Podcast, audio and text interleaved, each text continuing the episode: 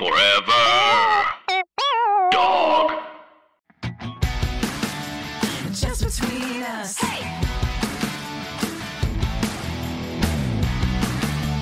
Just between us.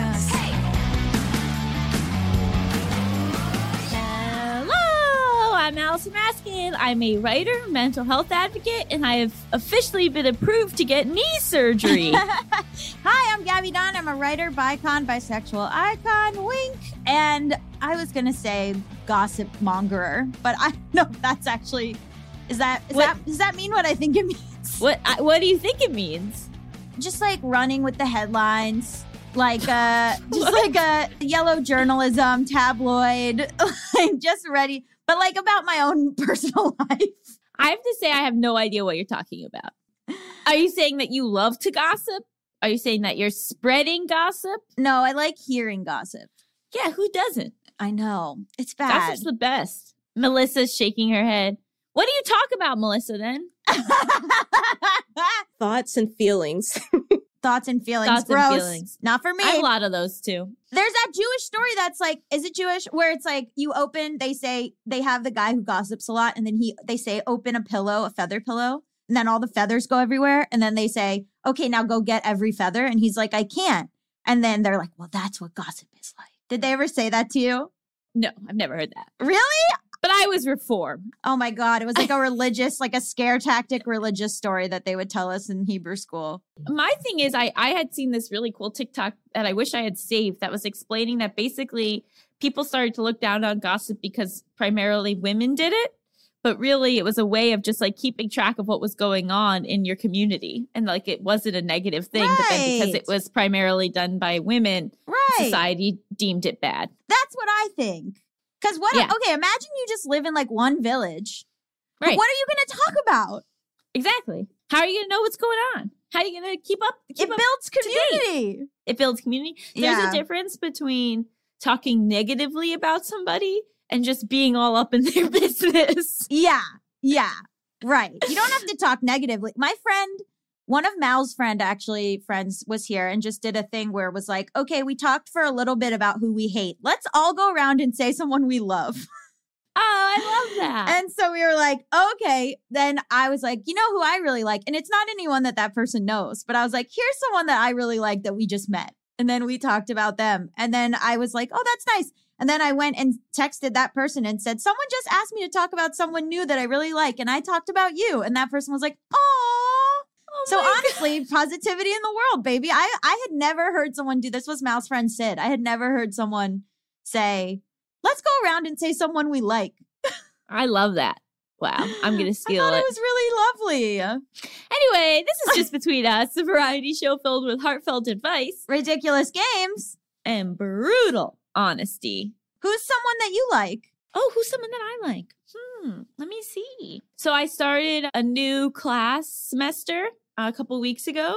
I like both my professors, but one of my professors, I just really like him. He's like funny and kind. And I, I had mentioned that I was a writer, and then he like stopped me in the hallway to like recommend this book a colleague of his had written that he thought I would enjoy. And he also was, was talking about, you know, therapy used as a form of social control. And as soon as a professor does that, I'm in. Um, and I, yeah, I, I just really like his vibe and his demeanor, and I feel lucky that he's my professor. That's really nice. Yeah. Aww. I said a new friend of mine that I met from TikTok that oh, cool. came over with her girlfriend. And I, it was very nice of her. Like she came over and with the girlfriend to watch The Bachelor. And I was like, oh, cool. And then when they got there, she was like, I don't really watch The Bachelor. I just wanted to come over. And I was like, you don't even watch it? And she was like, no, I just wanted to hang out. But then, ever then she keeps coming over to watch it, but she's not a fan of the show.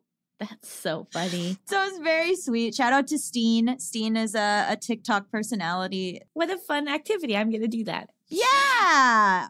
Well, this week on the show, we're going to be asking Roanne Van Voorst some tough questions about plant based lifestyles. And also, she's a future anthropologist. So, what does that mean? And later, we'll be discussing nostalgia. Are we nostalgic for anything? Everything? Everything. but first, we have got to answer a listener's question. So, you know what that means. Hit it. International question. International question. Question. Anonymous, Australia. Ooh, Australia. Aussie, Aussie, Aussie. Oi, oi, oi. okay. They say that. I I believe you. So the subject of this email is what really lured me in. And the subject was Are looks all that matter? Anonymous then writes, Hi from Australia. TLDR. My dad has ingrained in me this really narrow beauty standard, and it's affecting how I see myself in relation to men. Mm. Basically, me and my dad are best friends. My family has very progressive politics, and he's always on the right side of feminism, etc. The one issue he's always been terrible at, though, is his view on female beauty and the value he places on it. He consistently pointed out to me whenever he thinks a woman is so gorgeous, they take his breath away, and has spoken about the visceral effect a good looking woman has on men. The epitome of female beauty, as he puts it, is the Ralph Lauren girl, a very thin, naturally beautiful white woman with long, straight hair. Wow. It's really fucked me up my whole life trying to fit this mold. I was a chubby kid with frizzy hair who went to great unhealthy lengths to get thin, spend thousands of dollars on achieving straight blonde hair just so I could feel I was living up to my full potential or something. He has always complimented me endlessly on my intelligence, my personality, humor, etc., but never once said I'm pretty or beautiful. Basically, the messaging I've gotten from him and every man that I've dated is that at the end of the day, looks count for so much, and it's just made me this jaded, paranoid person who feels like I have to work so hard to be attractive because at the end of the day, it will up my value in male eyes.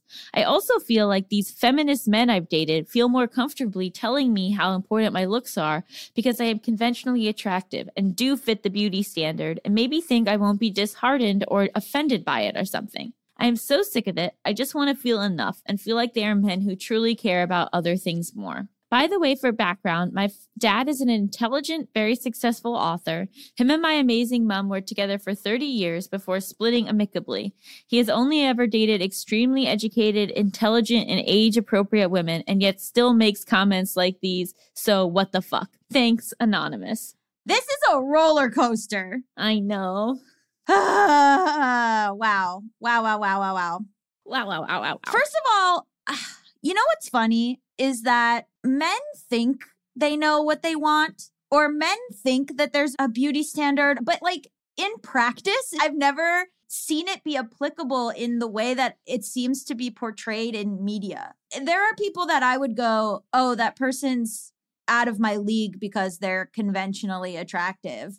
And then, like, what they want is never like another perfect looking. Like, I don't know. I don't know what I'm trying to say. Like, it's never been like that applicable to anything in my life. Like, I have a shaved head right now and I don't have any problems. Like, no man has been like, uggo.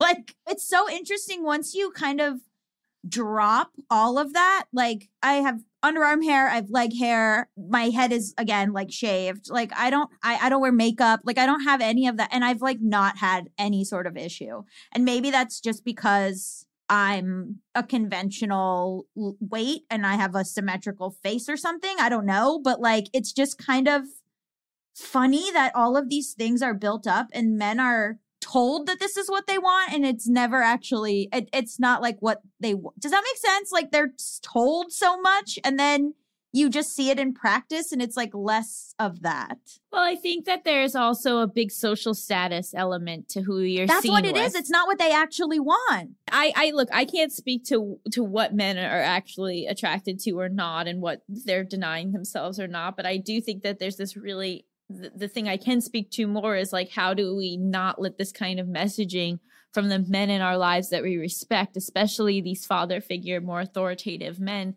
and a lot of times authoritative women, who- Yeah. who, kind of share the exact same views, not affect our views of ourselves and how we interact in the world. Mm-hmm. And as somebody who has had comments about their weight from people in their life, and I think for me, I have really latched on to confidence, Mhm. right? And so a lot of times it's like, okay, what's evidence? Like, what is evidence? And for me, it's like, I'm so drawn to people who are confident Mhm. and who carry themselves like they love themselves and that they're happy to be themselves. And I think that there is so much to that that we don't talk about, where we instead just focus on the visual elements of another person. But like, how many times have you been drawn to somebody who isn't your quote unquote traditional type because of their vibe? That's the You thing. know? Yeah. Like- That's what I'm saying. and I think that we are a very look based culture, but I also think that in reality, we also respond so much to someone's energy. mm-hmm. But I think that's harder to describe and harder to nail down. And you Mhm. also can't necessarily sell beauty products for someone's energy. you know, you can't monetize the energy of it all. yeah. And so we don't have as much focus on that. But yeah, I mean, it's a lot of noise, right? It's a lot of damaging noise. And I can see you in this email giving credit to the source, right? You're Mhm. giving credit to your dad. You're making sure that we know that your dad isn't off his rocker and in other aspects of his life. So maybe does that give validity to what he is saying about female beauty? And I think that like it is just this huge blind spot for most people yeah. and we kind of get into this in hypotheticals but something that has been rubbing me the wrong way for a while is that like you do always ask if the person is attractive in Yeah. hypotheticals But what I mean is attractive to me. Do I find them attractive? right but i don't know like even Even so, yeah. even so you know like that's such a it it is this idea that we can place people in attractive and unattractive yeah. and then it, it creates this binary where you go through the world being like well i'm either attractive or unattractive Right. No, it's it's to who? It's to whose box are you going to tick? Who are you going to talk to and they'll be like, "Oh, I really Some people are like this person's hot but they're so annoying and off-putting. Yeah, and I mean, I think for me, a, a big fear comes from, okay, you know, my partner is attracted to me now, but what about if? uh, But but all of this messaging that men in particular are so looks based, so looks focused. What if I don't look like this in ten years? What if I don't Mhm. look like this in twenty years? You know, what if something happens and my body is totally different and my face Mhm. is totally different than it is when they fell in love with me? Mhm. You know, and so that's really where I start to like have a spiral and freak out a little bit. Yeah. But then I go to, well, fuck you. also, he's to like why he would look different too. exactly. I am lucky to to have a partner who is trans and who I mean, when Mal and I started dating, they didn't have a beard. They had no facial Mhm. hair, no chest hair. Now they have a full beard, full chest hair. Like they look completely different in the face than when we first met because of testosterone. I actually have a call after this with a an intake to perhaps go on testosterone. And when Mal met me, I had long hair. I was feminine, like, you know, so like I might turn into a completely different gender before their eyes. like it's like, you know, like one of my worries about that is like, will I still be hot? Which is like so shallow. but like, they're like, wow, like you really have access to all this medical care. Like, this is amazing. And I'm like, right. But I just need to know, am I to be hot? Like, because I won't do it if I won't be hot. Which is like, I think kind of a relatable thing for trans people, but also just like, it's a question that I feel like I'm like embarrassed to ask. but what is your definition of hot? That's the problem is that I we know. approach all of this stuff like there is clear cut, attractive, not attractive, clear cut, hot, not hot, you know? And, and as long as we buy into that, we I can't fix the greater problems. like, I know. It's also hard because I did this as well. And I've talked about this a lot where, like, my sister and I were raised. So, my dad, let's not even account for him because he wasn't around. But my mom has a lot of this sort of, I've like started being like, you know, how you have an eating disorder mom. And people are like, that's not a thing. But some people are like, it is a thing. Where like she would constantly talk about like losing weight and your body and pointing out other people's bodies and all this kind of stuff. And my grandmother too, May May, was constantly like talking about me and Cheyenne's looks. And Cheyenne, when we were growing up, my sister was very much, she was conventionally beautiful. Blue eyes, blonde hair, very feminine, very like, you know, everybody would comment on it. And then I was like, fine, but I was like very smart and like was constantly like lauded for getting A's and for getting joining clubs and all this stuff. And so we were taught growing up one of you is beautiful and one of you is smart. And your email reminded me of that because it's like this thing where you're like, well, I'm praised for being intelligent, I'm praised for my personality, I'm praised for my humor. So that excludes looks. why is this like kind of pitted against each other as like this sort of thing where like oh you either focus on your looks and you're like a bimbo or you focus on your school and you're you can't care about what you look like or be attractive like it's this very strange like second wave feminist kind of thing that like i feel like your dad was subtly pushing I mean, the, the problem is it's just the way society is built in general. he doesn't even think about it he probably just says it in passing and then if you brought it up he'd be like oh but i don't mean you But I'm just saying that that we are such a, a looks based society. i know And I think primarily, most likely, due to capitalism, and that, like, by making 100%. people obsess about their looks, you could make them spend a lot of money to correct their quote unquote Mhm. correct their looks. Mhm. But also, you know, it is true. Like, we like beauty in the world, we like beautiful settings, beautiful art, but changes. it- it's all so subjective. Right. So I do not have a, sol- a solution for the fact that Right. we live in a looks based society. But in terms of what you do in your brain and in how you handle this messaging, I have found it really helpful for certain things to, especially with older generations, to be like, they're a product of their messaging. yeah My father took in a lot of messaging that this quote unquote Ralph Lauren girl is what is approved by society as beautiful. He has not done any work to unpack that. right And therefore, he is operating under a false belief system. mm-hmm. and so how much credit do you give people who have kind of faulty cognitions you know like Mhm. and we all have faulty cognitions about a variety of things but a big faulty cognition is that there is a very slim standard that makes you beautiful and that's just not true and it's very racist it's very ableist it's incredibly all of those things Yeah. and so once you choose to release yourself from that it can be a little easier to not take in when people believe it Mhm. and try to confirm it to you because it's you going, well, that's not true. I understand that you believe it, but Yeah. it's just not true. sometimes I feel bad for people who still believe that way because what's been great about being queer is Wait, I'm sorry, you're queer?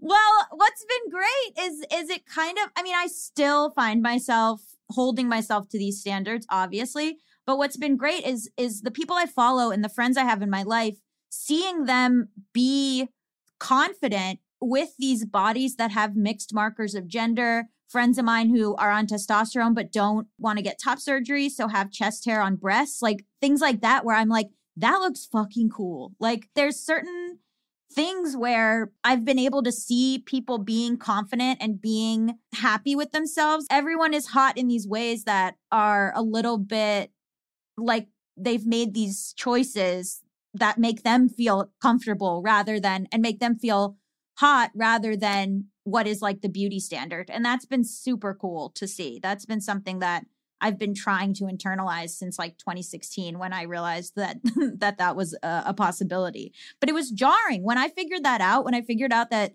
that there was like a whole secret underworld of people who were just like confident and happy, not existing in societal framework. I was like, it fucked with me because I was like, you're telling me that I didn't have to do any of this this whole fucking time. And that was like, you almost get your defenses up about it because you're like, no, no, I did all of this.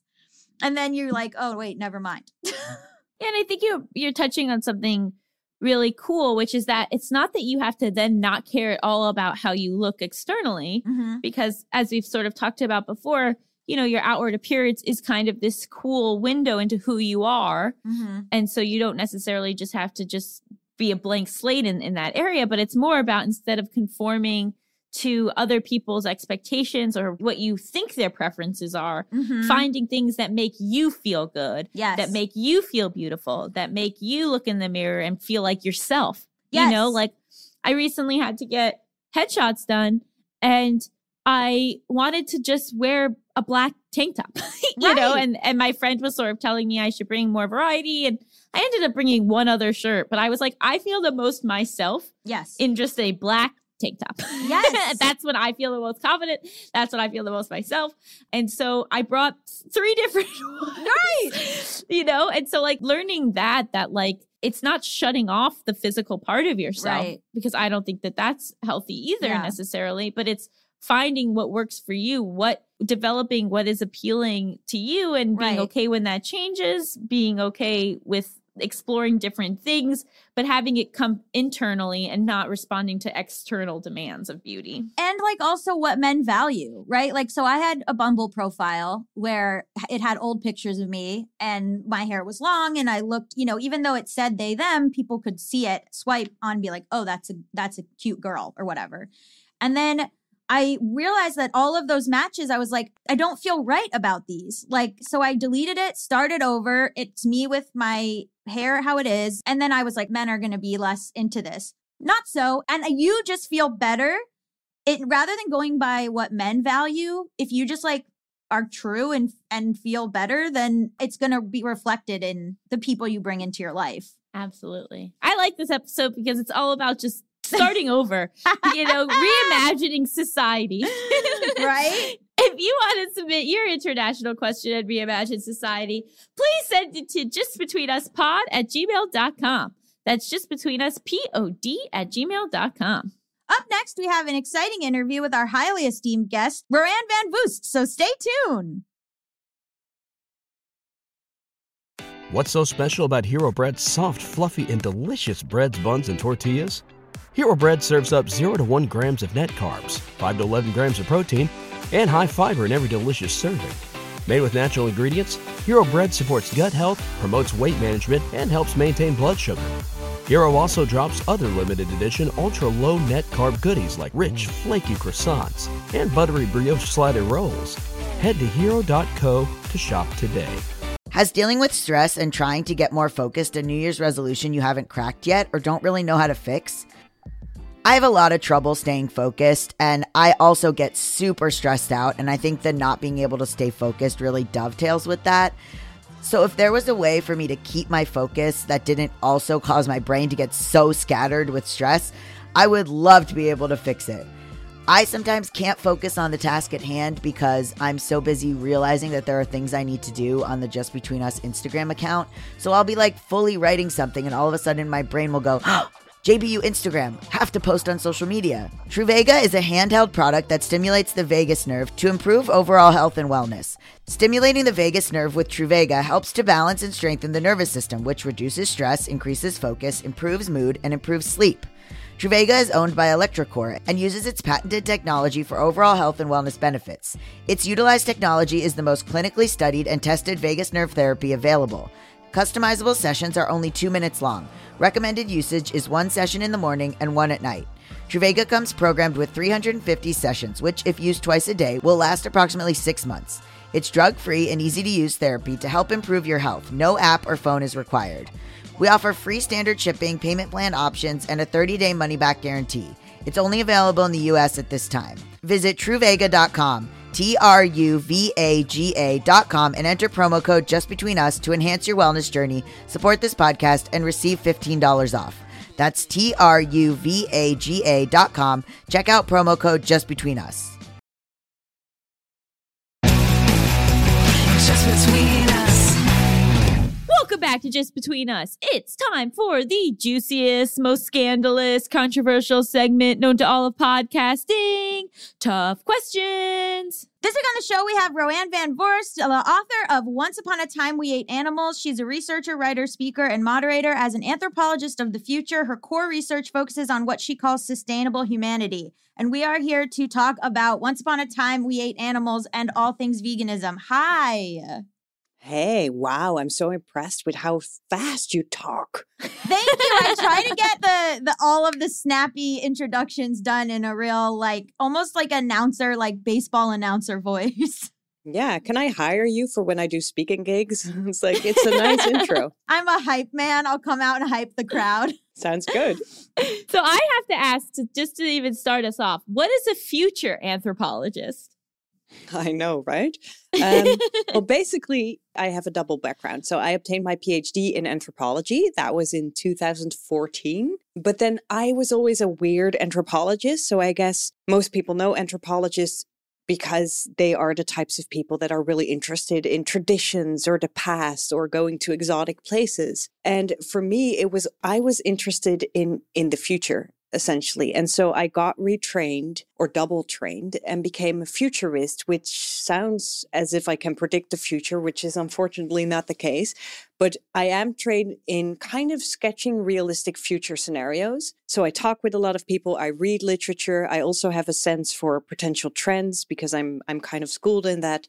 And then if I have some of those future sc- scenarios, then I pretty much take on my anthropological lens and just think through if this is going to scale up, if this is actually going to be the future, then what would that do to society and what would it do to individual lives? And you can't do f- research in the future. I always tell my students who then look very disappointed if they, you know, choose to have a course with me. They're like, oh, there's the future anthropologist. We're going to do cool stuff. I'm like, no, not really. but you can do research on the future. And that is, for example, by going to places in the world where the likely future scenario is already unfolding. Mm. And so you can already sit amongst the people, kind of try to understand from their perspective what is going on and, and what does it do to us. And then with this book, Once Upon a Time We Ate Animals, you're sort of imagining a future where most people have a plant based lifestyle. Is that like the, the main premise? Yeah. So, uh, I- I mean, at least the people in places in the world where it's easy to get plant based alternatives for what you really need to Mhm. eat. So, for my job, I, I've done field work in Greenland amongst the Inuit, and I can tell you that they're not going to eat beyond burgers anytime soon. You know, for them, it's just the only thing they have is whales and seals. And I think for them, that's probably wonderful as well. I mean, if you if you have nothing else to eat and your body really needs, of course, the micronutrients, then it's fine. But I think for a lot of us, especially the people living in urban settings like myself in Amsterdam, in Europe, in the US, where it has become so much easier to get the affordable plant based stuff, I think for us, it might be a good idea to at least try to eat less animal protein just because it's proven to be so much less damaging on the environment, on the climate, but especially, I would say, on animal well being. Perhaps not everybody would agree with me that this is a really nice future scenario, especially if you're thinking, like, what? I cannot live without the chicken soup of my mom. And I totally feel you. I'm Dutch, so I have had that with cheese for a lot of time.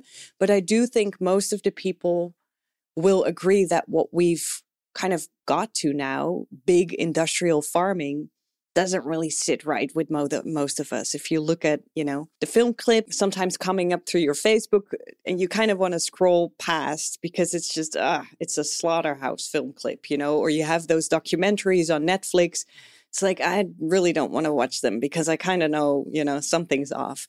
And so I wanted to sketch a future in which the eating of meat and fish would have been become more like a cultural taboo, like smoking, you know, something that we might still do every now and then. And when I grew up, you know, when I I was a kid, I would have all of those uncles sitting on the birthday parties and they would smoke and nobody had a problem with that.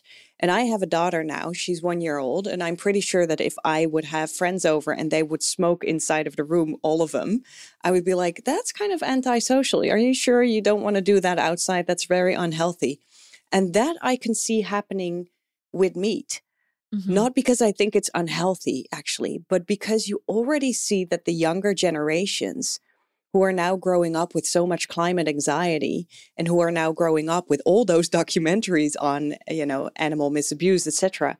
For them, it's such a logical step. And so then I think we all play a role in history, whether we're aware of it or not. And I can see grandchildren now asking their grandparents, like, so what did you do when you knew how bad it was for the climate? When you knew how bad it was for the environment? You know, what did you do? And I can see the grannies who who became proactive vegans being the cool ones and the others being a little bit outdated, you know, a little bit a little bit outdated. That is so interesting comparing it to the way we view smoking. That's really fascinating, especially because it was so normalized, you know, in the 50s and stuff. And I often wonder, yeah, like how we'll be looked back on. So, your book, you talk about like you're not imagining anything really, you're going to places where they're already doing these things. So, can you talk Yeah. about some of the things that are already going on that you predict will become more normalized? Yeah. So the first chapter is called How Farmers Can Save the World. And I called it that because it's based on interviews that I've done or online research that I've done with livestock keepers mostly who already sold their cows or their pigs sometimes and went over to produce lupine beans or other plant based produce. And some of them did so because they feel it's just more lucrative. And they say, well, you know, the future is just going to be more plant based, so I better switch now. Others do it because they say, and I always found this so impressive when they told me, they say, I became a farmer because I really loved animals, love animals, and because I like my freedom, right? It's like, I'm not going to sit in an office. I'll just be outside with the animals, do my thing. But I think the romantic view that so many of us still have on livestock keeping, on fishery, it's still like the small scale, family owned, etc. And many of them felt they had to scale up and scale up and scale up because, you know, you and I pay very low prices in the supermarket. And so they kind of got stuck. And some of them decided this forces me to treat my animals in a way that's really not nice because I no longer know all of their names, right? I, I have 8,000 cows. How can I? It's all a machinery, it's all automated. Uh, I send them to the slaughterhouses as soon as I don't need them anymore because the milk produce is getting less. And they looked at themselves and kind of you know, just didn't want to be that person anymore. And so I went to those brave, I would say, farmers because it seems pretty scary already to have like a radical job change especially I would say if it's such an identity thing. Mm-hmm. But I also went and did field work amongst vegan sexuals, for example, which is a growing group of people who only date other vegans and they have their own dating platforms, vegan sexual platforms.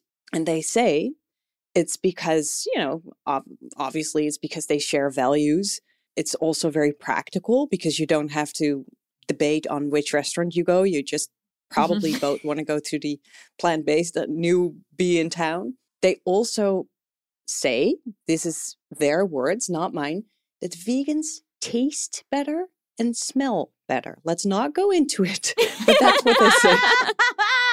It's true. Yeah. So so I did research not just amongst vegan sexual, but also amongst mixed couples. And I think that's actually more recognizable for a lot of people where you have, you know, you might be in a relationship and then say it's a heterosexual relationship where the woman, it's often the women, already goes vegetarian or vegan, and the guy's like, hell no, hell no. And then oh, are you talking get, about my relationship? I'm talking about a couple that I've had. yeah. um, but it's funny because I actually interview a Harvard psychology professor who is specialized in guiding mixed couples. And with mixed couples, she means vegan, non vegan couples because they fight so often and it's really hard to communicate about it. So, yeah, that's interesting. Well, PR has done a lot of work. The media has done a lot of work tying masculinity to consumption of beef. You know, they've they've worked real overtime making sure that you can't watch a game without chicken wings. Absolutely. And I made actually a cultural analysis in this book of some of the funny commercials that you see where guys have that kind of almost emotional connection to meat. And it's it's a very funny idea. I mean, if you think about it, the idea was that what you eat, you become. And so if you eat meat, you will become as strong as a cow or as an ox.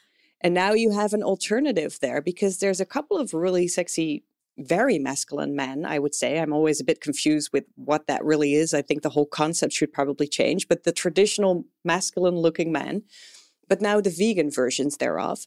And they wear t shirts, for example, that say, like, eat what elephants eat saying this is a super strong animal and they're plant based, like they're Mhm. vegans. And so if you want to become as strong as an elephant, do what they do. But you have a lot of bodybuilders. I think the number one strongest guy in the world is actually vegan. You have more and more athletes that are, but also the, the cool chefs in restaurants that really kind of, you know, tattooed, muscled, and then they give you a mushroom steak instead of a beef steak you know? So that's that's a very interesting new perspective. And i think it was uh, jonathan safran foer who once wrote about this in one of his books and i thought it was such a beautiful idea where he says there's two guys sharing a dinner and the one says, "Oh, I really need a burger, you know, because I really feel like eating a burger." And the other says, "Oh, I would really love a burger too, but I'm finding other things more important than, you know, what I want to eat than my taste preference." And so I chose I choose for an alternative.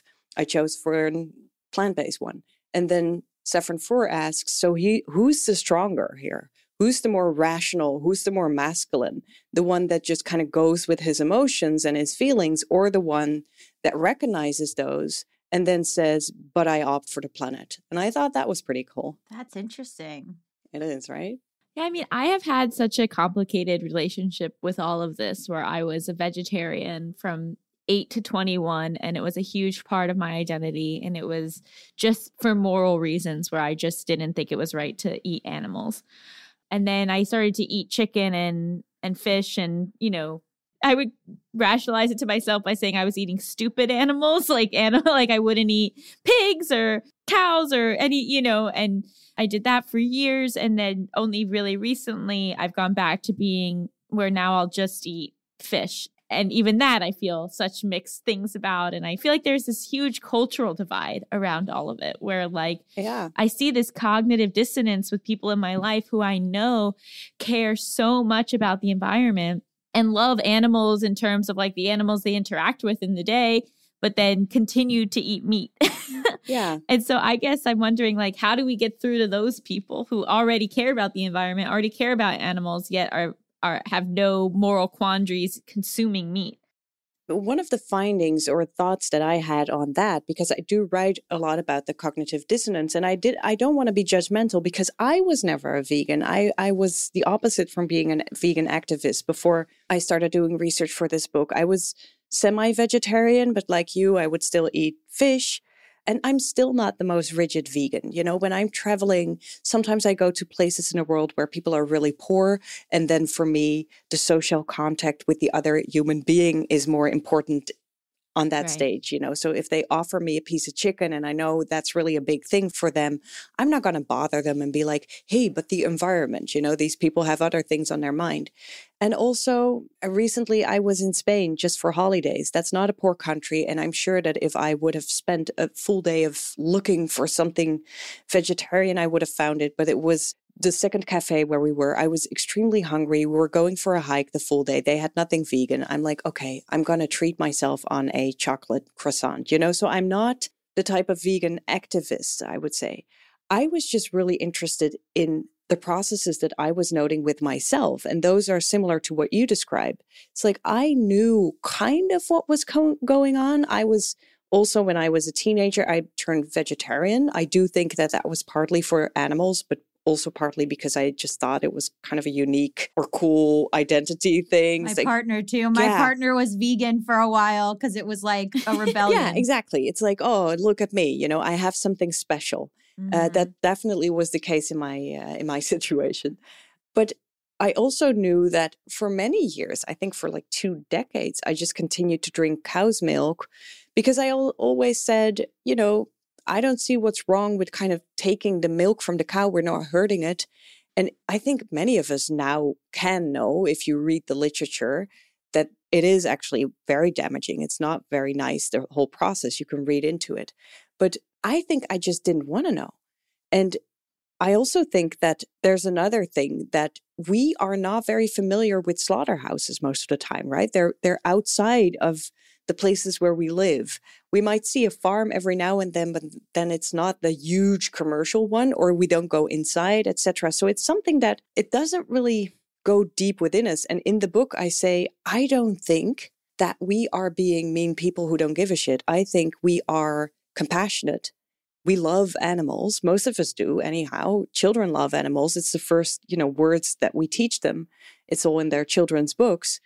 But then at some stage, we're just taught that eating animal protein is normal. And then we kind of make this disconnect because it would be horrible to really think about what we're doing in that situation then with the animals. We make the same arguments that you make like, oh, but they're not feeling as much because they don't understand, because they're more stupid than we are. Or if we see a film clip of, of a slaughterhouse incident with like a cow that's really, you know, not okay over there, we say that's an incident. It doesn't happen like that all the time, even if we see such incidents tens times, you know, per week. Mhm. So I don't think it's a matter of us not feeling enough with the animals or not being compassionate. I think we're very compassionate beings. And because of that, we kind of lock things away. Mhm. And I don't think we have to be too strict with ourselves because we were all born and raised in a culture that normalizes eating animal protein. More than that, you hear from your teachers, from your parents, from the doctors that it's really healthy for your body, that humans have always eaten it, that we need it. And so I think for a lot of people, we cannot escape that idea. So it, it might be a horrible idea what is happening to the animals, but at the same time, you're like, yeah, but we need it. So what can we do? Right. Mhm. And so I think the way to get through to those people, if people recognize themselves in that, is to sketch an alternative. Because I think nowadays we know, but it's still not in the history books, that, for example, there have been large parts in human history where animals were not eaten because they weren't around, because we didn't have any weapons. You know, the whole idea of humans, the hunter, is a bit of an ego thing for us because we weren't really good hunters. We were, for long times, we were scavengers. I mean, if you would walk on the street now and you would see a cow and you would have no weapons on you, I wish you very good luck with killing that cow with your bare teeth, right? It's just not going to work. We don't have that type of teeth. We cannot get through the skin. So we only learned to do that when we invented weapons. Before that, a lot of the time, we're just eating veggies and perhaps small animals like fish or something. And if an animal was already killed by another animal, we would scrape off the meat. But that's a different thing. So our stomachs slowly but gradually got used to eating more and more meat. But it wasn't like we were bunkering like we do now, right? I mean, we eat much more now than we used to do for many periods, long periods in human history. So that's one kind of myth that needs to be busted. The other one is you don't really need it. There's a misunderstanding. I'm not saying that vegan is necessarily healthier. I think you can have a wonderful, healthy diet either way, with or without animal protein. But it's very easily possible to have a healthy diet with plant-based proteins with plant-based B vitamins etc. And the third thing is that we need the alternative perspective because it's hard to- invent a new color I say in the book. It's just hard to think outside of the box in which we've always eaten like this right? So how can you think of a new way of living together? And that's what I wanted to do in the book just kind of give people a realistic perspective. This is this is how it might look like. Now it's up to you. Where do you want to live? In which scenario? Hmm. We're going to take a quick break and then we'll be right back with our guest. Has dealing with stress and trying to get more focused a New Year's resolution you haven't cracked yet or don't really know how to fix? I have a lot of trouble staying focused, and I also get super stressed out. And I think that not being able to stay focused really dovetails with that. So, if there was a way for me to keep my focus that didn't also cause my brain to get so scattered with stress, I would love to be able to fix it. I sometimes can't focus on the task at hand because I'm so busy realizing that there are things I need to do on the Just Between Us Instagram account. So I'll be like fully writing something, and all of a sudden my brain will go, oh, JBU Instagram, have to post on social media. Truvaga is a handheld product that stimulates the vagus nerve to improve overall health and wellness. Stimulating the vagus nerve with Truvaga helps to balance and strengthen the nervous system, which reduces stress, increases focus, improves mood, and improves sleep. Truvaga is owned by Electrocore and uses its patented technology for overall health and wellness benefits. Its utilized technology is the most clinically studied and tested vagus nerve therapy available. Customizable sessions are only two minutes long. Recommended usage is one session in the morning and one at night. Truvaga comes programmed with 350 sessions, which, if used twice a day, will last approximately six months. It's drug free and easy to use therapy to help improve your health. No app or phone is required. We offer free standard shipping, payment plan options, and a 30 day money back guarantee. It's only available in the US at this time. Visit Truvaga.com, T R U V A G A.com, and enter promo code just between us to enhance your wellness journey, support this podcast, and receive $15 off. That's T R U V A G A.com. Check out promo code just between us.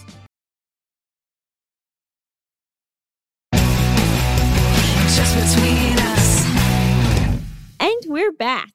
How do you see like a bigger shift happening towards veganism? Like what kind of steps do you think are going to take place in, you know, more urban areas to begin with that will get more people on board with this? Yeah, well, you know what I always found very hopeful or helpful in my own thinking is that in sociology, there's this idea that you don't need the majority to have something become mainstream. They say in order to get the ripple effect going, you need about 10% of the people. Some say even 3% of the people.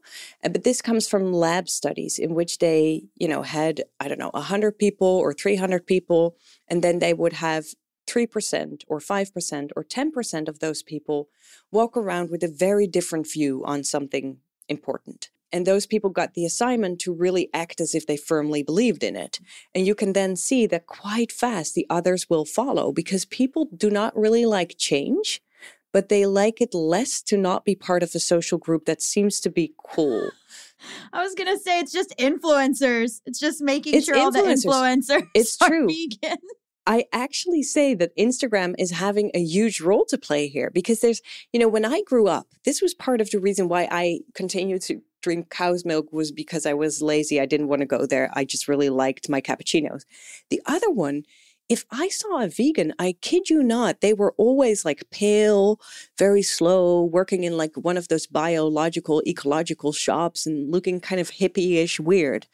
Now I see stunning vegans on Instagram, kind of, you know, fit girls in bikinis showing off their green shake. It's not how I eat. I don't think anybody should live on green shakes. I don't even like them. But a lot of the vegans kind of almost portray themselves as super glowy, super healthy because of the vegan diet, right? It has become something that is associated with fitness, with strongness, even, and also with looking damn good But then that's annoying too. it's very annoying. I think a lot of the people turning vegan think it will help them to lose weight or become really healthy, which is also a myth. You know, I, Yeah. I just finished dinner. It's Amsterdam time here. I just had a Beyond Meat burger and a lot of comfort food with that. You know, it's not necessarily healthier than if I would have had something else with animal protein. It's, it's vodka is vegan. Right. yeah, a lot of the candy is vegan. You know, you don't want to live on that. So I think that's a myth as well. Yeah. Oreos are vegan. Oreos are vegan. Yeah. Potato chips, most often. What are just some of like the main highlights of how the the meat industry and the animal product industry are so bad for the environment? One of the problems is the emission of methanes, and that's not just cows farting, it's also just the land being really degraded. So it's pretty normal that living beings cause emissions. It's just not so normal that we now have such degraded land that the soil can't absorb anything anymore. So that's one of the problems. A bigger problem might be the water degradation and the water pollution. And then there's the problem of cutting huge amounts of forests, especially in the Amazon, which is done to produce soy, which is then used as animal fodder. So, you know, that's a huge problem, I find. And then we're not even talking about the transport, etc. But it's the water, it's the soil, it's that we simply do not have enough land to have even more animals for even more people. We're a growing population. So if we all want to continue to eat as much meat as we do now, we need more land. It's finished, it's done. We don't have it.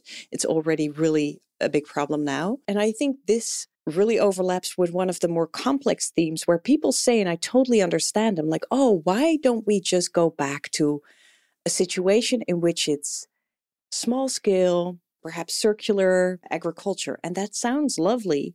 The only problem is, if we insist in keeping up what we are used to now, if we insist in not decreasing the amount, but just, you know, two to three times a day, we'll have a bit of animal protein and not small part pieces, right? Oftentimes in a restaurant, you see that people eat enormous amounts, much more than their body needs for proteins. If you want to do that, we cannot go smaller scale. We need to go bigger.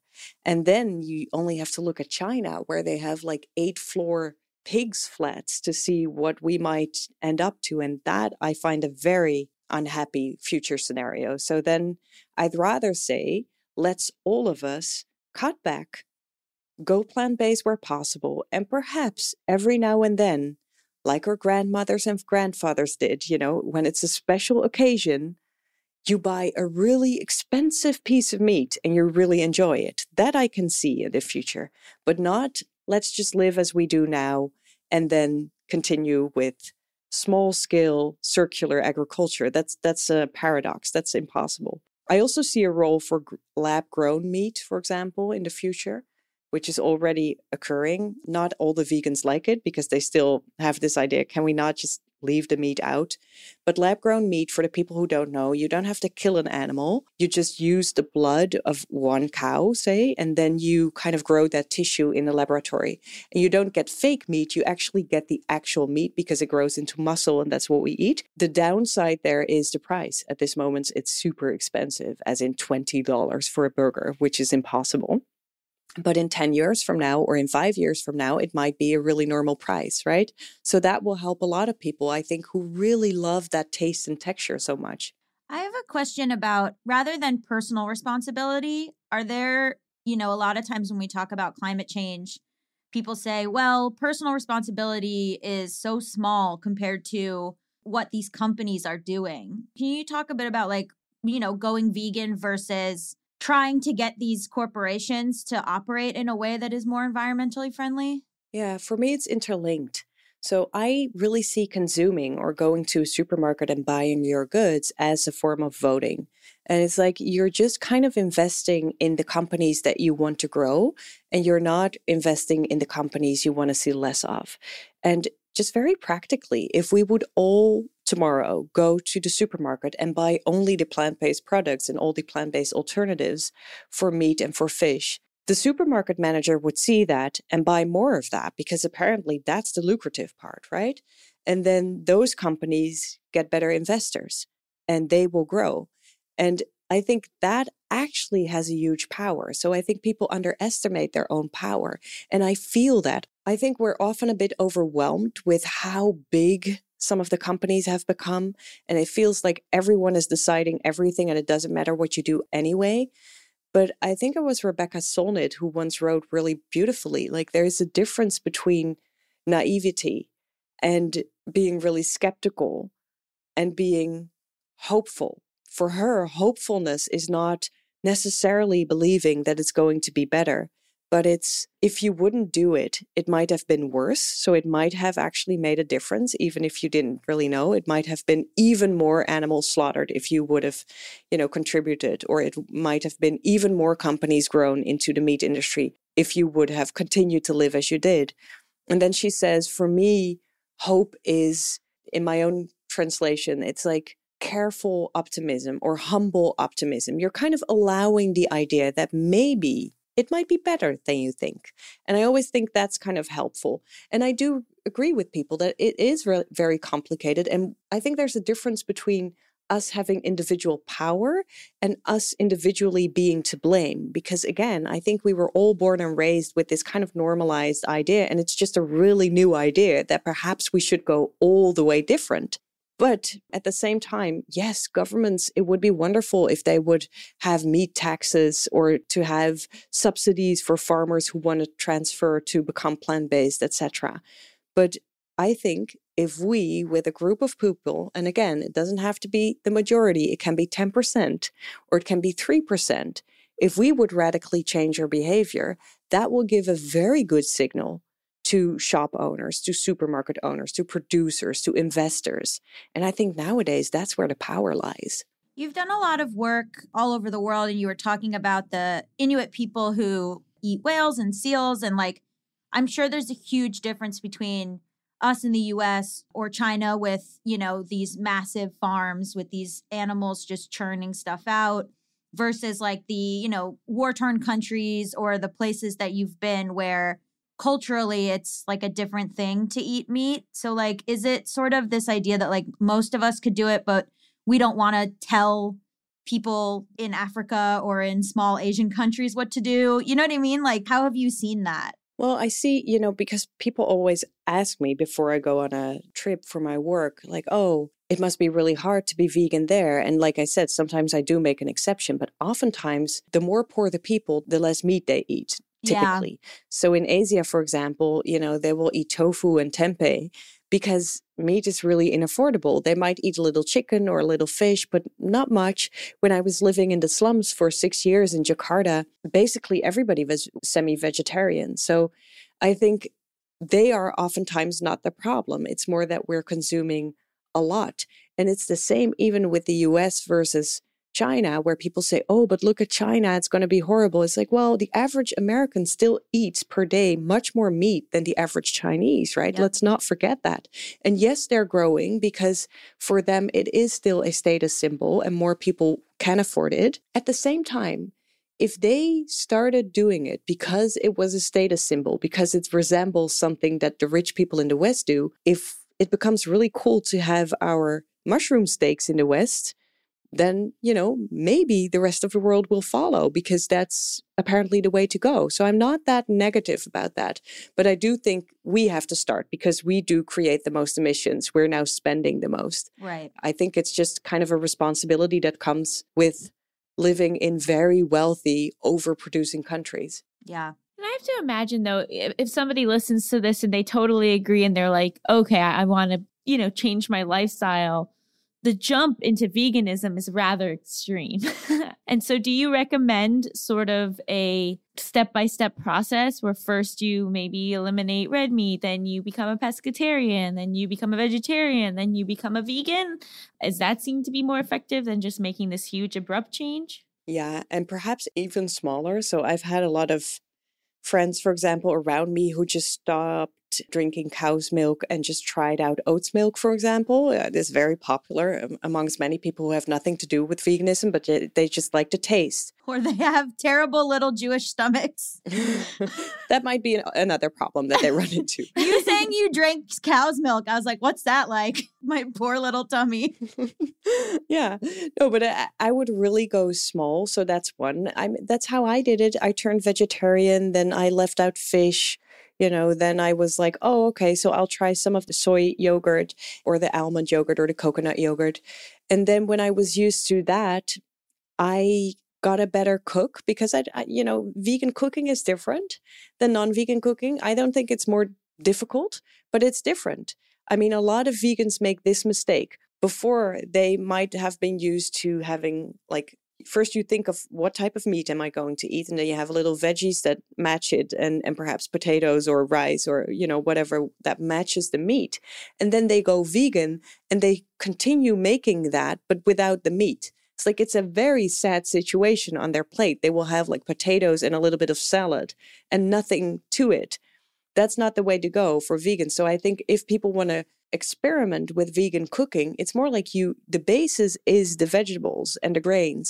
I would recommend people start with testing out recipes from the internet and just Mhm. search for easy vegan and then you kind of go into that shift and it's fun because you get to experiment with a lot of things that you have never cooked with or not in that way. There's a lot of recipes that have never used uh, animal protein like indian recipes for example so that's really easy to make and it's really tasty because it was meant as that so you're not feeling like oh it's nice but i'm eating the alternative. No it's not it, it wasn't part of the job you know so i would really recommend people go slow just you know go one product at a time experiment a bit. If you have an alternative plant-based cheese the first one you may not like the third one you may like you know etc and then experiment with cooking perhaps two times a week to start with and then see how you feel in a month you know Yeah, I love that. I mean, I think one of the big problems with this is there's a morality element to it, right? And when people are told that they're being a bad person or they start to infer that they're being a bad person, the defenses go up. And suddenly you're not dealing with reason, you're not dealing with this, you know, how they would behave in a different situation because whether or not your intention is attacking them, they feel attacked. So they kind of shut down. Mm. Absolutely. And and you know what is interesting there as well? When I slowly turned vegan while I was reading writing the book, I also noticed that I found it really fearful in social situations or awkward in social situations. So I would have never expected this, but I felt like I was being the weird one going to friends and you know having to ask them like, "Oh, thanks for the invite for dinner, but yeah, I eat vegan nowadays, so can you please you know cook something special for me that's how it felt like i was I was feeling like I was taking too much space, like I was being a burden, I was making it difficult. I didn't want to be the difficult person. I just wanted, you know, and so that for me was probably the hard thing, not so much missing the animal protein. I was fine with that. I didn't really miss things so much. The cooking wasn't, I, I thought it was kind of fun to learn new recipes, but that feeling of, oh, now they have to amend their favorite recipe for me, that felt weird. Or coming Mm. to visit your parents-in-law and you know they have only cow's milk in the coffee and you're like oh i'll have it black for now you know it's that i found really hard and so i had to kind of find my own tricks around that and nowadays what i do is i will say hey thanks so much for the invite. Do you know i'm vegan? I can bring something if you like. I can cook for us. And then sometimes people say oh yes that would be great and so i'm not a bother at all other times they say oh no i kind of like it you know i'll i'll experiment I, I like cooking so let's see where it leads. And if i have people coming over to my place i just make something really nice without and this is what vegans a lot of vegans do wrong i think if i may say so they will cook something plant-based for their friends who are meat eaters and then they go hysterically pointing at the food and be like can you believe this is vegan it's actually vegan You know, it's vegan and everybody, of course, then starts to be very critical. Well, if you just cook something really nice and it's wonderful and everybody's really enjoying the dinner, then oftentimes I have my friends like, hey, what is that? And I say, oh, it's seitan. It's seitan is a plant-based alternative for meat and it has a very chewy structure. And so they're surprised about that. And I'm like, oh, I can share the recipe and then they'll make it one time at home, which is, mm-hmm. you know, wonderful. But I think that is really the way to go to kind of lure people into it, show them it's not as scary as they think. It's not untasty at all. It's really nice, actually. And then, you know, it's up to them. But oftentimes people are really open because you don't get the defenses up, right? Because they're not doing anything wrong. Mhm. They're just like us. They don't know what to do. They think they need the meat, but then they see horrible things happening with the meat before it was meat, you know? It's it's not an easy position to be in. Totally. Wow, my partner is going to be really unpleased when he comes home, and I'm like, and I'm like, that fish in the freezer, we can eat that fish, and that's it. Um, Well, I mean, my next book is on the future of love. You know, he wouldn't be too pleased perhaps if we would have been speaking about like the future of sex robots and, you know, dating apps and he would probably prefer that. I was gonna say Allison would love it to do an interview about the future of love. I really would, and I'll I'll be contacting you after this. Um, yeah, do so. but for now, would you like to play a game show? yes, please. I've been waiting for it. I have no idea what kind of game show it is, but it sounds good already. Great. Optimism. so this game is called Hypotheticals. You and Gabby are my contestants. I'm going to give you a series of hypothetical situations. You can ask any clarifying questions you might have, and then you tell me what you would do in that situation. And then I get to decide whose answer I like better. Sounds good. Sometimes I like all the answers, sometimes I don't like any. It's really mood based for me. No pressure, Yup. Gaby. Here we go. you kind of can't win, but sometimes it, you win and you didn't expect it. Exactly. A lot like life. All right. Okay. Our first game is America's favorite game show. Would you stay with this cheater? Your partner of four years is an astronaut. After returning, after returning from their first mission, they admit that they heavily made out with a coworker solely because they thought it would be their only opportunity to kiss in space, and that's undeniably cool. Would you stay with this cheater? I would have left him beforehand because I think it would either be Jeff Bezos or Elon Musk, and I find them totally unsexy. They would have been making out with each other. Not my thing. Not my thing. I would have broken up as soon as he left for the sky. I'd be like, bye. Finally. You'd have disdain for astronauts in general. Well, citizen space travel is the only way that that's going to be happening, right? They're they grounded all the shuttles, unless my partner is an astronaut from another country. Right. Very well could be. So then they're a cosmonaut, as they look to call them in Russia. I'd stay. yeah, would you say, is the person they made out with attractive and would they be in for a threesome? Oh, interesting. Yeah, yes and yes, I'll say. I'll say yes and yes. Then I would consider after three glasses of vodka to stay. It's also tough because, well, I would be into that threesome, but I'd be so jealous because I'd be like, you guys made out in space. Not even about oh, the hookup. I'd just be like, I didn't get to make out in space. That's true. you didn't even get to go to space. I don't even get to go to space. Would it feel different in space, you guys think? Well, they have to know. That's why they had to try. Would, would like the tongues lounge up in the air all the time? That is fascinating. you have to take off the helmet. So how? How, Allison? How? Oh, in the shuttle. They were in the shuttle, Oh, but maybe they were in the shuttle and they turned off the an- the gravity thing, so they were floating while they made out. that's still kind of cool. That is cool. It's pretty cool. is. I think you both stay. yeah. You know, it is interesting. I'll have to look that up. I wonder if the human tongue stays up on the roof of your mouth when you're in space. it's a serious question. Well, already your tongue tends to rest on the roof of your mouth anyway, doesn't it? This is how Allison finds out that she has a weird mouth. No, no, that's what they always say in yoga, right? When you're relaxing, they say your tongue is touching. If you're relaxed, it should be resting against the upper side of your mouth. okay. If I think Pretty good. So I have a regular mouth over here. Um, I think you would both stay and, and then try to sneak onto the next shuttle. I would love to. Yeah, I think that would be great. Also, I think having a partner as an astronaut is very interesting, right? Mhm. He, he or she would have a very interesting life and career. You get some space from them. Pun intended. It's true. And especially after lockdowns, we can all use a little bit of that, right? totally. okay, our next game. Is this a date? You are out taking a walk around a gorgeous park when it starts to rain. Another person who has been walking around the park opens a huge umbrella and asks if you would like to take cover with them so you can both continue your walk comfortably. Is this a date? How big of an umbrella is it? It is twice the size of a regular umbrella. Wow, like one of those golf umbrellas. Yeah, very big, easily, comfortably can fit two people under it. Do we talk while we walk? No, Is there an arm sliding over your shoulders when we walk? no, you're just very close to them under a huge umbrella. Is it an attractive person? I love how people ask as if that matters.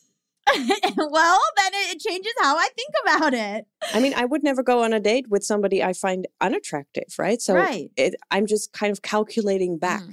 If we're walking under this umbrella and it's an attractive person, I would conclude then this must be a date. You're very close to me.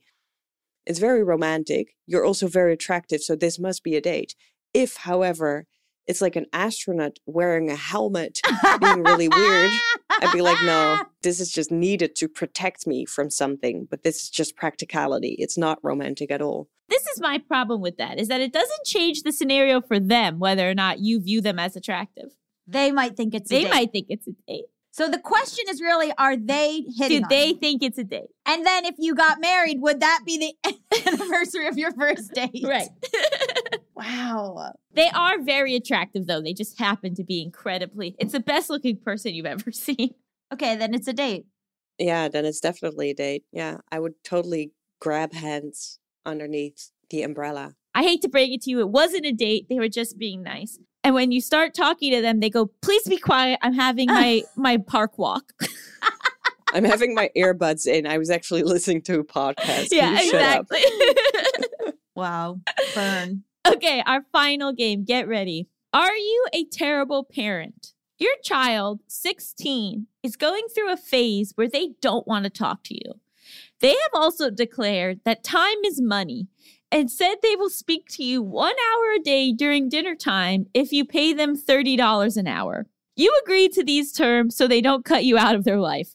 Are you a terrible parent? Oh, little businessman. I've raised a businessman. Little tiny man in his little 80s Wall Street suit. Are you a terrible parent or, you know, are you a, a, a dealing parent? You're good at negotiation. Yeah, I come back. I go, I'll do it for 25. he goes 28. I go 26. He goes 26.50. I go, you've got a deal. So then I think you're actually helping your kid because you're training him to be a better negotiator. Ooh. I think that's very useful as being an educator as well. I can totally see that. In the future, you see yourself maybe paying your child to talk to you? I would pay her for hugs. Yeah, for sure. No problem. I'd be like, I, I, I will pay you if you will not be ashamed of me in public, which is not going to happen, probably. Right? I feel like I would want t- terms of like what they will talk to me about because like if That's they if I'm one. giving them 2650 and then they're giving me one word answers, it's not going to cut it. they will have full conversations with you on everything other than dating and what they do at parties. But that's the only thing I want to know. Yeah. I don't care what they think about politics. what did you eat for lunch? You know, this, I, I don't care. Oh yeah, probably I would care because they're 16 and you want them to be healthy. So yeah, then I I would go for 10, 10 an hour. I mean, seriously. Because if you, right, then I go, all right, if we've taken dating and what you do at parties Yeah. off the table, 15. Then they Okay. go, no. And then I go, honestly, you've talked to me for a long time right now for free. So you're bad at negotiating. oh my God. Should have written the number on a on a piece of paper and slid it towards me.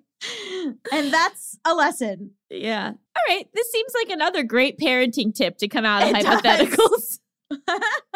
Yeah, we just go all in, you know? Mhm.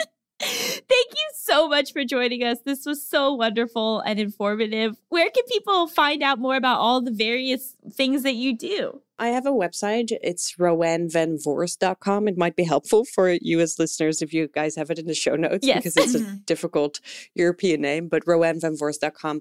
I hang out a lot on Instagram with the same handle. So it's also Roanne Van Voorst. Yeah, I keep people informed about my new books. Sometimes I have some academic articles out. Sometimes I have more popular articles out. So I would love to be in touch there. Amazing. Thank you so much. Thank you. It was really fun. Thanks so much for having me. Stick around after the break. We'll be talking all about nostalgia.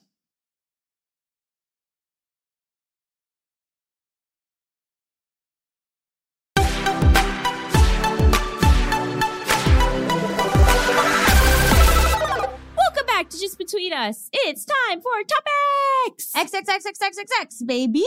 Baby. Baby. Nice. Wow. Really Barry Whited that one.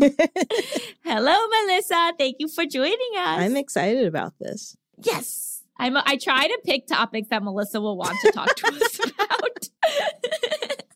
so, nostalgia. What do we think? I feel like we're in an age where everyone is talking about how we're all so nostalgic, most likely because we might be living in the apocalypse. But what do you guys feel? Do you feel like nostalgia is a big part of your life? You punched me in the gut with this one. because the little itty bitty pieces of nostalgia for like the 90s, late 80s, 90s, like it's interesting. So, like, there's a difference maybe between being nostalgic for things you experienced and being nostalgic for eras that you were not in. oh, yeah. So, like, I love the 70s. I got really into disco over the pandemic and I wrote something just based on a hyperfixation on disco. I ended up writing a book. But that is an era I have no, I have completely romanticized because I was not there. Versus like our childhoods, my personal childhood, not great, but the world itself, Nickelodeon, Pizza Hut, like, you know what I mean? And a good Pizza Hut, not Pizza Hut currently. Sorry to Pizza Hut employees. But you know what I mean? Like just the sitting down to watch all that and like your babysitter got you domino. You know what I mean? Like, ugh.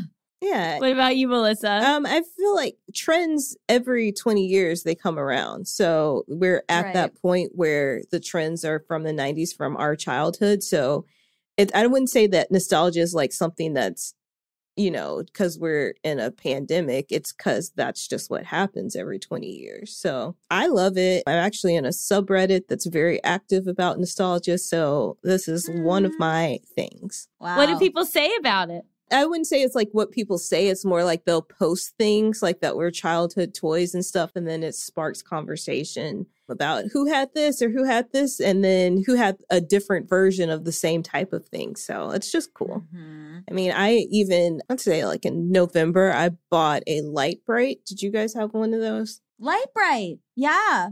Wait, what was which is that one? It was like this, like kind of like screen thing where you'd put a piece of paper that had these pre dotty things that like would be like what the color should be, and then you'd poke in a little tiny light bulb, and then it light up and then make a big picture. Oh, that's so cool. Yeah, it's so cool. And I bought one a few months ago just because I want to sit and go back. But the ones now aren't as cool as they used to be. They're lighter and you can't like sit them up. I mean, I'm sure it's because of safety because there used to be a very hot light bulb in there, but and it's not there anymore.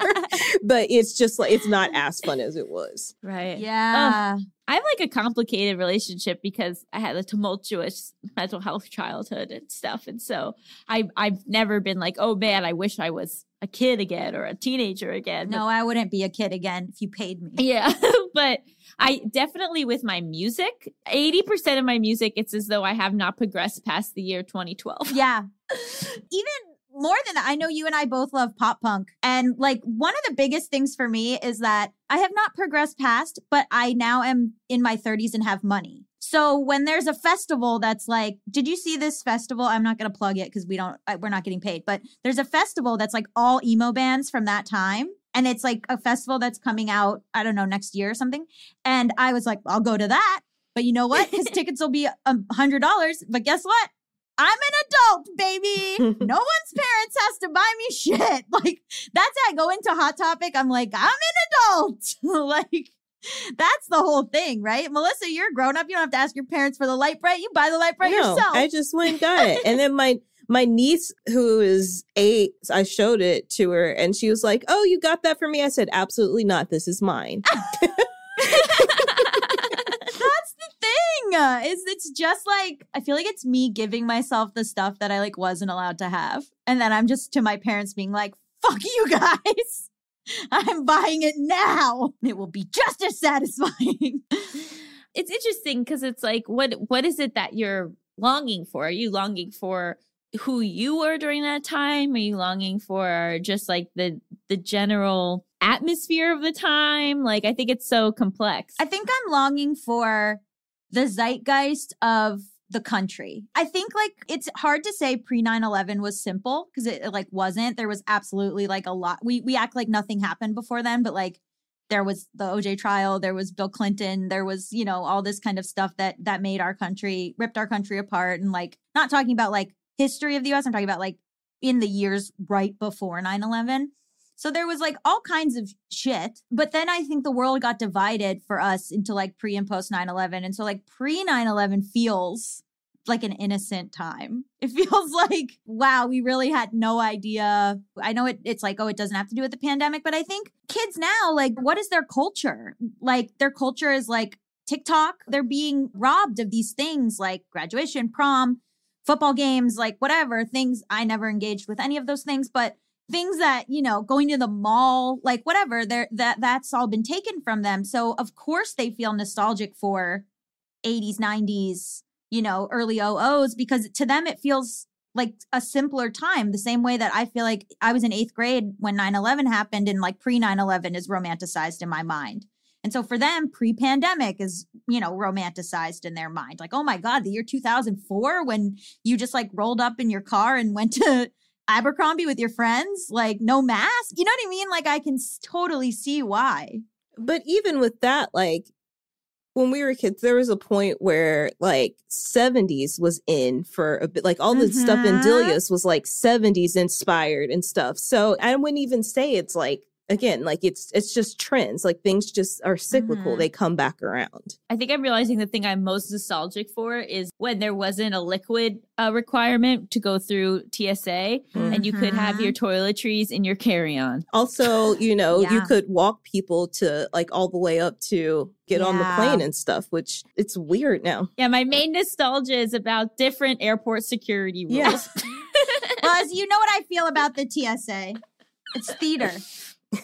I hate it. One guy tried to get one shoe bomb through and we changed the entire system. Yeah. And you think you're actually like preventing anything? You're not. No, if somebody wants to get through, they're going to get through.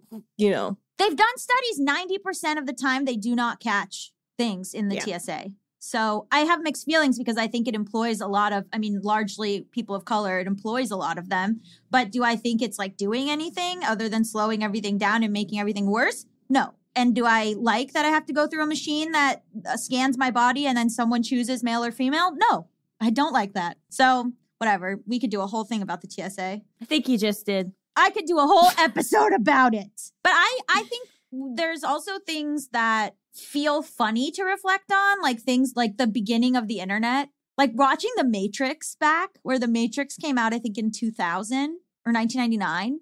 And the way that people imagined the internet would be was like chef's kiss. It was so funny. We're all going to be wearing like long coats and skinny glasses. and like there's going to be, you know, like hyper code everywhere, or whatever. Like it's just like really, it's cool to look at, I think, and to see like what we thought technology would be and the ways that technology has has changed. So like thinking back on, you know, AOL or like having to get your sister off the fucking phone so you could go online and play Slingo with your internet boyfriend Oh, who's probably Slingo. 45. Slingo takes me back. I love Slingo. Slingo. I've never even heard of this. Yeah, it was a game, but they had a chat option. So you Mhm. could play, but you could also like chat with a stranger. Oh, For instance, your internet boyfriend, Ethan, who again was probably 45. what do you think that people will be nostalgic for um, from this time period in a couple of years? God, I don't know. I really don't think they will be, but maybe I'm full of shit. But also like it, it's the the youth that decide that. I don't think there's anything that we our age is not going to be anything that we're going to be nostalgic for. It's going to be the teenagers now. Yeah. Mm. I like to ask my dad and his sister, who were both active in the hippie movement, I like ask them, you know, what do you think about now and stuff? And so they are nostalgic for like what they deem simpler times, but they're also happy that we've moved forward progressively with like gay rights and civil rights and like what things were I mean I read a lot about what things were like for gay men in the 80s and it was just like awful. So it's like hard cuz they are nostalgic for the aesthetics of the time, which I think is the thing. Like I think like a lot of times people are more into the aesthetics of the time than of the actual what things were like at that time, but what are the aesthetics of now? Like I don't feel like 2020 or 2021 has an aesthetic. No, it's sweatpants. like there's no Yeah, like like people are going to be they're going to be like, "Oh, remember when we used to go to office buildings?" like yeah, like what's the aesthetic of now? You know, like if you were gonna, if, if in 20 years you were gonna dress up for like a two, 2020 party, like it's going to be like what we were wearing on Zoom meetings. It's going to be that kind of thing. yeah, yeah, it'll be a fancy top and sweatpants below. And they'll wear masks, but like ironically. yeah. That's what I'm like. I it sucks because I don't feel like we have like a vibe. I'm sure that we do. We just can't see it because we're in it. Right. A lot of it is like 90s stuff, but it's going to be That's the thing. the two Mhm. the elevated 2000s 20s. What do we even call this? yeah, The 20s. 20s again? I don't Yeah, know. Yeah, it'll be that version of like the 90s but this version of it. yeah. Mhm. Or the early OOs. It seems Yeah. like more so. Maybe people will be nostalgic for when we used to eat meat because now we'll be in a completely plant based society. Yeah, can you imagine the nostalgic rebels who are eating meat? I'll probably still be there. Sorry. I know. that was my optimism. What did we rate this episode? I rate it three out of two, undoing societal beauty standards. Very good. Mine was kind of similar. I'd rate it 10 out of 5 uh, societal norms. Mm. I will go 13 out of 11 paying your kid to talk to you. Good one. when she said I would pay for a hug, I laughed so hard. I know, that was amazing. oh man. Well, thank you to Roanne Van Voorst for being our guest. Just Between Us is a Forever Dog production hosted by me, Allison Raskin. And me, Gabby Dunn. Produced by Melisa D. Monts. Edited by Coco Lorenz. Executive produced by Brett Boham, Joe Cilio, Alex Ramsey, and Tracy Soren. Brendan Burns composed our killer theme music. To listen to this podcast ad-free, sign up for Forever Dog Plus at foreverdogpodcast.com slash plus. And check out video clips of our podcast on YouTube at youtube.com slash foreverdogteam or on our channel, youtube.com slash justbetweenusshow. And make sure to follow us on Twitter, Instagram, and Facebook at Forever Dog Team to keep up with all the latest Forever Dog news. Also on Instagram at She Is Not Melisa, at Allison Raskin, at Emotional Support Lady, at Gabby Road, at BWM Pod. That's right, we have other things. That's it. Okay, bye. Forever. Dog.